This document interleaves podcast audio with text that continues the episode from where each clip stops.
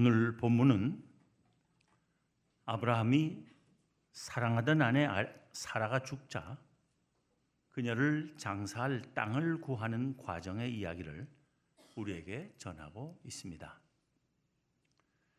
아브라함의 아내 사라가 127세를 살고 가나안 땅 헤브론에서 죽었습니다. 아브라함은 슬퍼하며 애통하다가 그녀를 장사하기 위해서 그 땅의 토박이 헷 족속 사람들에게 말했습니다. 나는 당신들 중에 나그네요 거류하는 자이니 당신들 중에서 내게 매장할 소유지를 주어 내가 나의 죽은 자를 내 앞에서 내어다가 장사하게 하시오. 헷 족속은 구약 성경에서 가나안의 원주민 가운데 한 무리를 가리킵니다. 아브라함은 헷 족속 주민들에게 자기 자신을 가리켜 말하기를 나는 당신들 중에 나그네요 거류하는 자라 했습니다. 자기에게는 죽은 아내를 장사할 땅이 없다는 사실을 상기시키기 위해서였을 것입니다. 나그네나 거류민은 지역 주민의 동의 없이는 땅을 살 수 없었기 때문에 아브라함은 헷 족속 주민들에게 자기에게 땅을 팔아줄 것을 요청하는 것입니다. 그러자 그들은 아브라함에게 대답하기를 내 주여 들으소서. 당신은 우리 가운데 있는 하나님이 세우신 지도자이시니 우리 묘실 중에서 좋은 것을 택하여 당신의 죽은 자를 장사하소서. 우리 중에서 자기 묘실에 당신의 죽은 자 장사함을 금할 자가 없으리다 했습니다. 그들이 아브라함을 부르기를 내 주라고 하고 또 그에게 말하기를 당신은 우리 가운데 있는 하나님이 세우신 지도자라고 한 것 보면 아브라함은 그들에게서 대단히 존귀하게 여김을 받고 있었음을 알 수 있습니다. 아브라함은 그러나 거만하게 굴지 않았습니다. 그는 일어나 그 땅 거민 해 족속을 향하여 몸을 굽히고 그들에게 말하기를 나로 나의 죽은 자를 내 앞에서 내어다가 장사하게 하는 일이 당신들의 뜻일진데 내 말을 듣고 나를 위하여 소할의 아들 에브론에게 구하여 그가 그의 밭머리에 있는 그의 막벨라 굴을 내게 주도록 하되 충분한 대가를 받고 그 굴을 내게 주어 당신들 중에서 매장할 소유지가 되게 하기를 원하노라 했습니다. 굴이 있는 막벨라 밭의 주인인 에브론이란 사람은 헷 족속 중에 앉아 있다가 성문에 들어온 모든 사람이 듣는 데서 아브라함에게 대답하여 말하기를 내 주여 그리 마시고 내 말을 들으소서 내가 그 밭을 당신에게 드리고 그 속에 굴도 내가 당신에게 드리되 내가 내 동족 앞에서 당신에게 드리오니 당신의 죽은 자를 장사하소서 했습니다. 고대 근동에서는 법적인 상거래가 사람들이 제일 많이 오가는 성문 앞에서 이루어지곤 했습니다. 아브라함은 다시 그 땅의 백성 앞에서 몸을 굽히고 그 땅의 백성이 듣는 데서 에브론에게 말하기를 당신이 합당히 여기면 청하건대 내 말을 들으시오. 내가 그 밭 값을 당신에게 주리니 당신은 내게서 받으시오. 내가 나의 죽은 자를 거기 장사하겠노라 했습니다. 또다시 에브론이 아브라함에게 대답했습니다. 내 주여, 내게 들으소서. 땅값은 은 400세겔이나 나와 당신 사이에 무슨 문제가 되리까? 당신의 죽은 자를 장사하소서. 아브라함은 에브론이 헷 족속이 듣는 데서 말한 대로 은 400세계를 달아 에브론에게 주었고 그렇게 해서 마물의 앞 막벨라에 있는 에브론의 밭과 거기에 속한 굴과 그 주위에 둘린 모든 나무가 성문에 들어온 모든 헷 족속이 보는 데서 아브라함의 소유로 확정되었으며 아브라함은 거기에 아내 사라를 장사했습니다. 오늘날도 어디서나 그렇겠지만 아브라함의 시대에는 더더욱 장래가 대단히 중요했습니다. 죽어서 제대로 장사되지 못하는 것은 저주받은 것이나 마찬가지였습니다. 따라서 살아있는 사람들은 죽은 사람의 장례를 관행에 따라 잘 치러주는 것이 죽은 이에 대한 도리였던 것입니다. 아브라함은 관행에 어긋나지 않게 최선을 다해 아내를 장사했습니다. 그러나 사라를 장사한 일에는 관행을 잘 지키고 특히 평생 사랑한 아내에게 마지막으로 지극한 정성을 다했다는 사실 이상의 깊은 의미가 있는 것입니다. 사라의 장래와 관련된 이야기 속에서 우리가 주목하는 것은 아브라함이 가나안의 땅에 헤브론이라고도 하고 기리앗 아르바라고도 하며 마므레라고도 하는 곳의 주민인 헷 족속이 그렇게 호의를 보이며 자기네 묘지 중에서 좋은 것으로 아무 것이나 택하여 그냥 쓰라고 하는데도 불구하고 왜 굳이 돈을 주고 사서 사라를 장사했느냐 하는 것입니다. 땅 주인은 햇사람 에브론이 안 받아도 괜찮다는 듯 말하면서도 슬쩍 제시한 땅값은 은 400세겔이었습니다. 이것은 비록 꼭 그 값을 받기 위해서가 아니라 단지 흥정을 시작하기 위해서 처음 불러보는 값이라 해도 너무 과한 값이었습니다. 보통 적절한 값의 두 배를 부르면서 흥정을 시작하는 것이 상거래의 관행이었던 데 비해 턱도 없이 높은 가격이었던 것입니다. 한 근로자의 1년 평균 임금이 은 10세겔이었고 예레미야 시대에 밭 하나를 사는데 은 17세겔을 준 것을 생각하면 에브론은 아브라함에게 어마어마한 바가지를 씌운 것임을 알 수 있습니다. 400세겔은 한 사람이 40년 이상 평생 동안 일해서 모을 수 있는 돈에 해당하는 값입니다. 아브라함은 굴이 있는 밭 끄트머리 땅을 그 주인이 처음 부른 값, 은 400세겔에서 한 푼도 깎으려 하지 않고 그냥 산 것입니다. 아브라함이 땅값을 전혀 몰랐기 때문이겠습니까? 그것은 아닐 것입니다. 그러면 왜 그렇게 비싼 값에 터무니없는 값에 그 땅을 샀겠습니까? 첫째는 훗날의 분쟁의 소지를 확실하게 없애려는 아브라함의 신중함 때문이었다고 생각할 수 있습니다.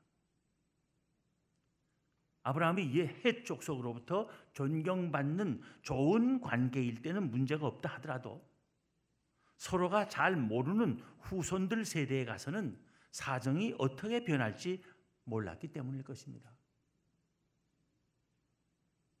후손들 세대까지 가기도 전에 에브론 자신이 언제 어떻게 마음이 변해서 다른 말을 할지도 모르는 일이기 때문이었을 것입니다.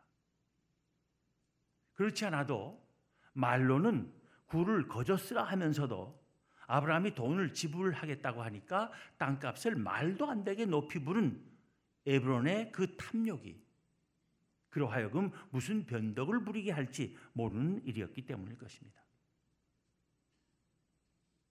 그래서 아브라함은 엄청난 땅값을 만인이 보는 앞에서 지불하여 그들 모두를 그 거래의 증인으로 삼고자 한 것입니다. 아내의 묘지가 자자손손 안전하게 보존되게 하기 위한 치밀한 대비책이었다고 보아야 할 것입니다.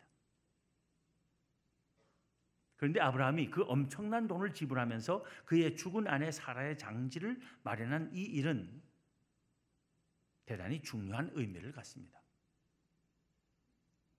아브라함은 하나님께서 택하신 백성의 첫 조상입니다. 따라서 그의 아내 또한 아브라함과 함께 모든 이스라엘 백성의 조상입니다. 모든 이스라엘 백성은 그녀의 태로부터 나왔다 할 수 있는 것입니다. 그렇게 하나님의 선민 중에서 제일 먼저 죽은 이를 하나님의 약속의 땅에 장사하는 것은 하나님의 백성이 그 땅에 뿌리를 내리는 대단히 상징성 높은 일이었던 것입니다.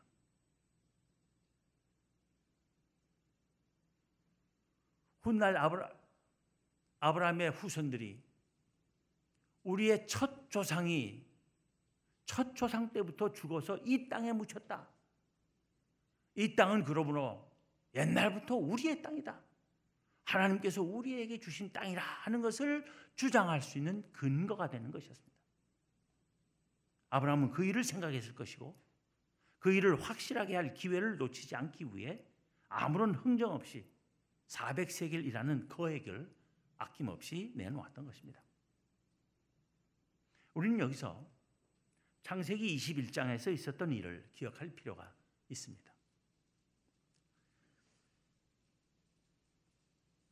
거기 보면 그랄 왕 아비멜렉은 아브라함의 아름다운 아내 사라를 자기의 아내로 취했다가 하나님으로부터 혼이 난 일 때문에 아브라함에게 크게 호의를 베풀며 그에게 많은 짐승을 내주고 자기 땅에서 마음껏 짐승을 기르도록 허락한 바 있습니다. 그래서 아브라함의 종들이 짐승들에게 먹일 물을 위해서 우물을 받는데 아비멜렉의 종들이 주인들 사이에서 이루어진 일을 모르고 아브라함의 종들이 판 우물을 빼앗은 일이 일어났던 것입니다. 너희들이 무슨 권리로 우리 땅에 우물을 팠느냐? 그 우물은 우리 것이다 하면서 빼앗은 것입니다. 그래서 아브라함이 그 일에 대해 아비멜렉에게 항의했고 그래서 아브라함과 아비멜렉은 양과 소를 가져다가 제물로 삼아서 다시는 그런 일이 없도록 하는 평화 조약을 맺었습니다.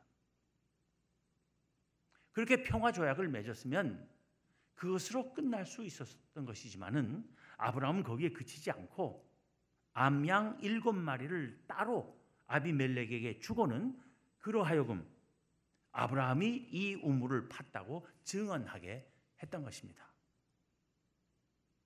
거기가 부엘세바 즉 맹세의 우물입니다. 그러한 경험 때문에 아브라함은 그 많은 돈을 주면서도 그 땅을 사서 확실하게 자기의 소유지임을 공포하는 것입니다. 아브라함이 그 비싼 돈을 주고 땅을 산 이유 둘째는 전적으로 하나님만을 의지하려는 그의 믿음 때문이었다고 생각합니다. 가나안 땅은 아브라함이 하나님으로부터 너는 너의 고향과 친척과 아버지의 집을 떠나 내가 네게 보여줄 땅으로 가라. 내가 너로 큰 민족을 이루고 네게 복을 주어 네 이름을 창대하게 하리니 너는 복이 될지라.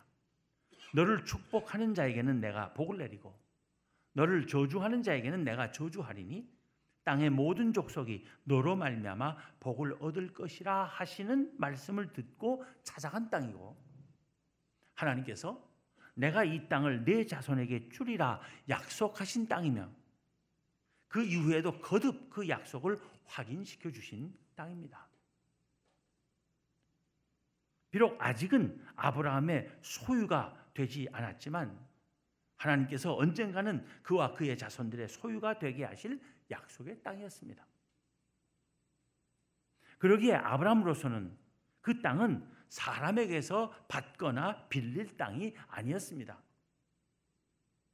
하나님께서 주시기로 약속한 땅이었다는 것입니다.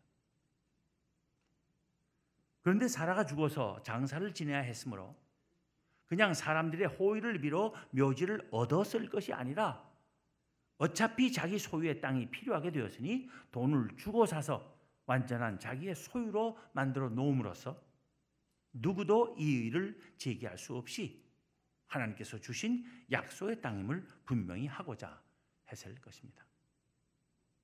하나님의 약속에 따라 훗날 완전히 자기의 자손들이 차지하게 될 땅을 소유하기 시작하는 첫 걸음을 확실하게 내디딘 것입니다. 실제로 사라에 이어 아브람 자신도 그의 아들 이삭도 이삭의 아내 리브가도 또 그들의 아들 야곱과 그의 아내 레아도 모두 그 땅의 굴에 장사되었습니다.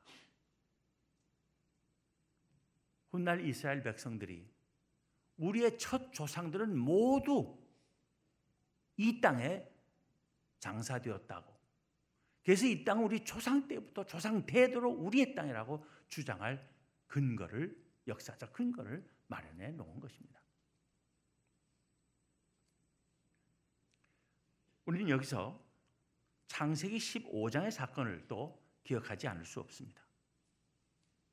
엘람 왕 그돌라 오메를 비롯한 네 나라 왕들의 연합군이 소돔과 고모라 등 다섯 나라의 연합군과 전쟁하여 이기고 소돔과 고모라의 모든 재물과 양식을 빼앗아갈 때 아브라함의 조카 롯의 일가와 재물도 노략질을 당하자 아브라함이 가병들을 데리고 쫓아가 싸워 엘람 왕의 연합군을 쳐부수고 조카 일가와 재물을 되찾아 온 일이 있었습니다. 그때 소돔 왕이 자기들의 적을 쳐 부순 것에 대해서 감사하기 위해서 아브라함을 영접하러 나와 그에게 감사하며 자기 백성은 자기에게 돌려보내되 물품은 전부 아브라함이 가지라고 했지만 아브라함은 실오락이 하나라도 받기를 거절한 적이 있습니다. 하나님으로부터가 아니면 게다가 죄악이 들끓는 나라로부터는 그 어떤 이득도 취하기를 원하지 않은 것입니다. 그는 하나님께서 복 주실 뿐 아니라 그로 인해 많은 사람이 복을 받으리라고 약속된 사람이었습니다. 그 하나님의 복 주심의 약속을 확신하며 세상으로부터 복 받기를 탐하지 않았던 것입니다. 이런 아브라함의 믿음을 우리는 배워야 할 것입니다. 하나님께 택하심을 받고 하나님 나라의 복된 삶을 약속받은 백성이라면 아브라함처럼 행하며 살아야 하겠습니다. 하나님으로부터도 복받고 세상적으로도 복받기를 원하는 사람은 아무런 복도 제대로 누리지 못할 것입니다. 다윗이 성전 건축을 위하여 자기의 재산을 다 바치고 백성들도 기쁜 마음으로 자원하여 드림으로써 성전 건축을 위한 모든 준비를 마치자 온 회중 앞에서 하나님을 송축하며 한 말이 무엇입니까? 역대상 29장 11절 12절입니다. 여호와여 위대하심과 권능과 영광과 승리와 위엄이 다 주께 속하였사오니 천지에 있는 것이 다 주의 것이로소이다. 여호와여 주권도 주께 속하였사오니 주는 높으사 만물의 머리이심이니이다. 부와 귀가 주께로 말미암고 또 주는 만물의 주제가 되사 손에 권세와 능력이 있사오니 모든 사람을 크게 하심과 강하게 하심이 주의 손에 있나이다. 줄여서 말하면 부귀 영화와 성공과 출세가 다 만물의 주제이신 하나님의 손에 달려 있다는 것입니다.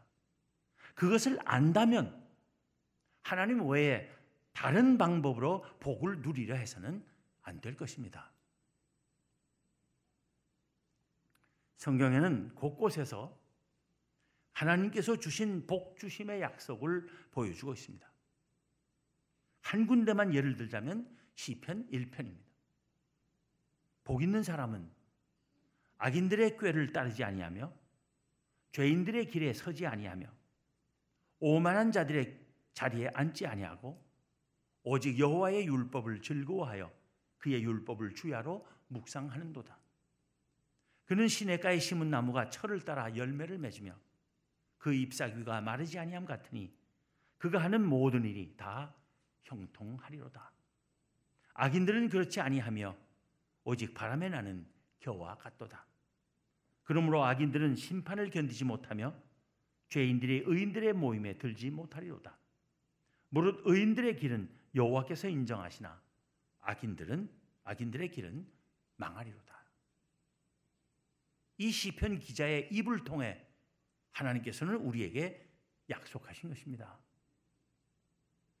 악인들의 꾀를 따르지 않고 죄인들의 길에 서지 않으며 오만한 자들의 자리에 앉지 않으면 하나님께서 복을 주시겠다는 약속입니다.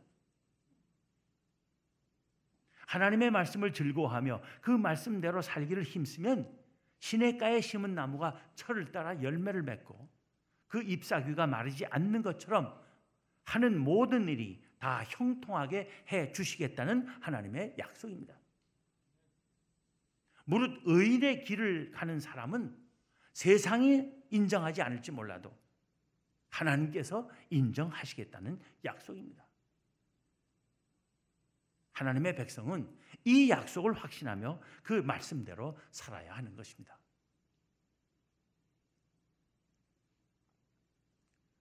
우리는 모두 예수 그리스도 안에서 하나님 나라의 백성으로 부르심을 받고 영원히 복된 삶의 약속을 받은 사람들입니다. 우리가 예수 그리스도의 가르침 외에 다른 어떤 원리를 따라 복되기를 바라서는 안 될 것입니다. 예수님께서도 많은 복주심의 약속을 하셨습니다. 대표적인 거 하나만 든다면 팔복의 약속입니다. 심령이 가난한 자는 복이 있나니 천국이 그들의 것이며 애통하는 자는 복이 있나니 그들이 위로를 받을 것이며 온유한 자는 복이 있나니 그들이 땅을 기업으로 받을 것이며 의에 줄이고 목마른 자는 복이 있나니 그들이 배부를 것이며 긍휼히 여기지 자는 복이 있나니 그들이 긍휼히 여김을 받을 것이며 마음이 청결한 자는 복이 있나니 그들이 하나님을 볼 것이며 화평하게 하는 자는 복이 있나니 그들이 하나님의 아들이라 일컬음을 받을 것이며 의를 위하여 박해를 받은 자는 복이 있나니 천국이 그들의 것입니다. 나로 말미암아 너희를 욕하고 박해하고 거짓으로 너희를 거슬러 모든 악한 말을 할 때에는 너희에게 복이 있나니 기뻐하고 즐거워하라. 하늘에서 너희의 상이 큽니다. 여기서 예수님께서는 세상의 소리와는 거리가 먼 말씀을 하셨지만 그 말씀은 하나님의 참된 복 주심의 약속입니다. 우리는 그 약속을 확신하며 그 말씀대로 살아야 하는 하나님의 백성입니다.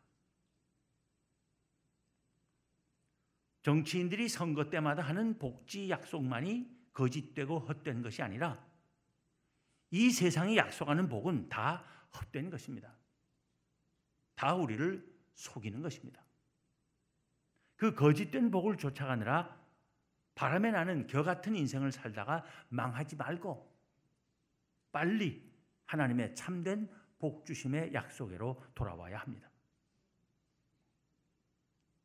요즘 이 나라에 헛된 욕망을 따라 거짓된 세상의 방법으로 행하고 살면서 국민의 혈세를 탕진하고 거대 기업들을 망하게 하며 나라 경제를 기울게 하다가 검찰의 수사를 받느라 전전긍긍하며 국민의 공분을 불러일으키는 자들이 얼마나 많습니까? 지금 우리 사회는 곳곳에 부정과 비리가 없는 것이 없으며 너도 나도 경쟁하듯이 나라 재산 실컷 뜯어먹고 다 함께 망하기를 작정한 사회 같습니다. 이러다가는 정말 이 나라 망할 것입니다. 우리 그리스도인들만이라도 그러지 말아야 합니다. 우리 그리스도인들이 이 나라 지키고 살리는 마지막 보루임을 잊지 말아야 합니다. 참되신 하나님의 참된 약속을 확신하며 사는 참으로 복된 우리가 되어야 하겠습니다. 우리가 참으로 복된 삶을 살아 온 나라와 국민을 복되게 하는 아브라함의 진정한 자손들이 되기를 기원합니다. 기도하겠습니다.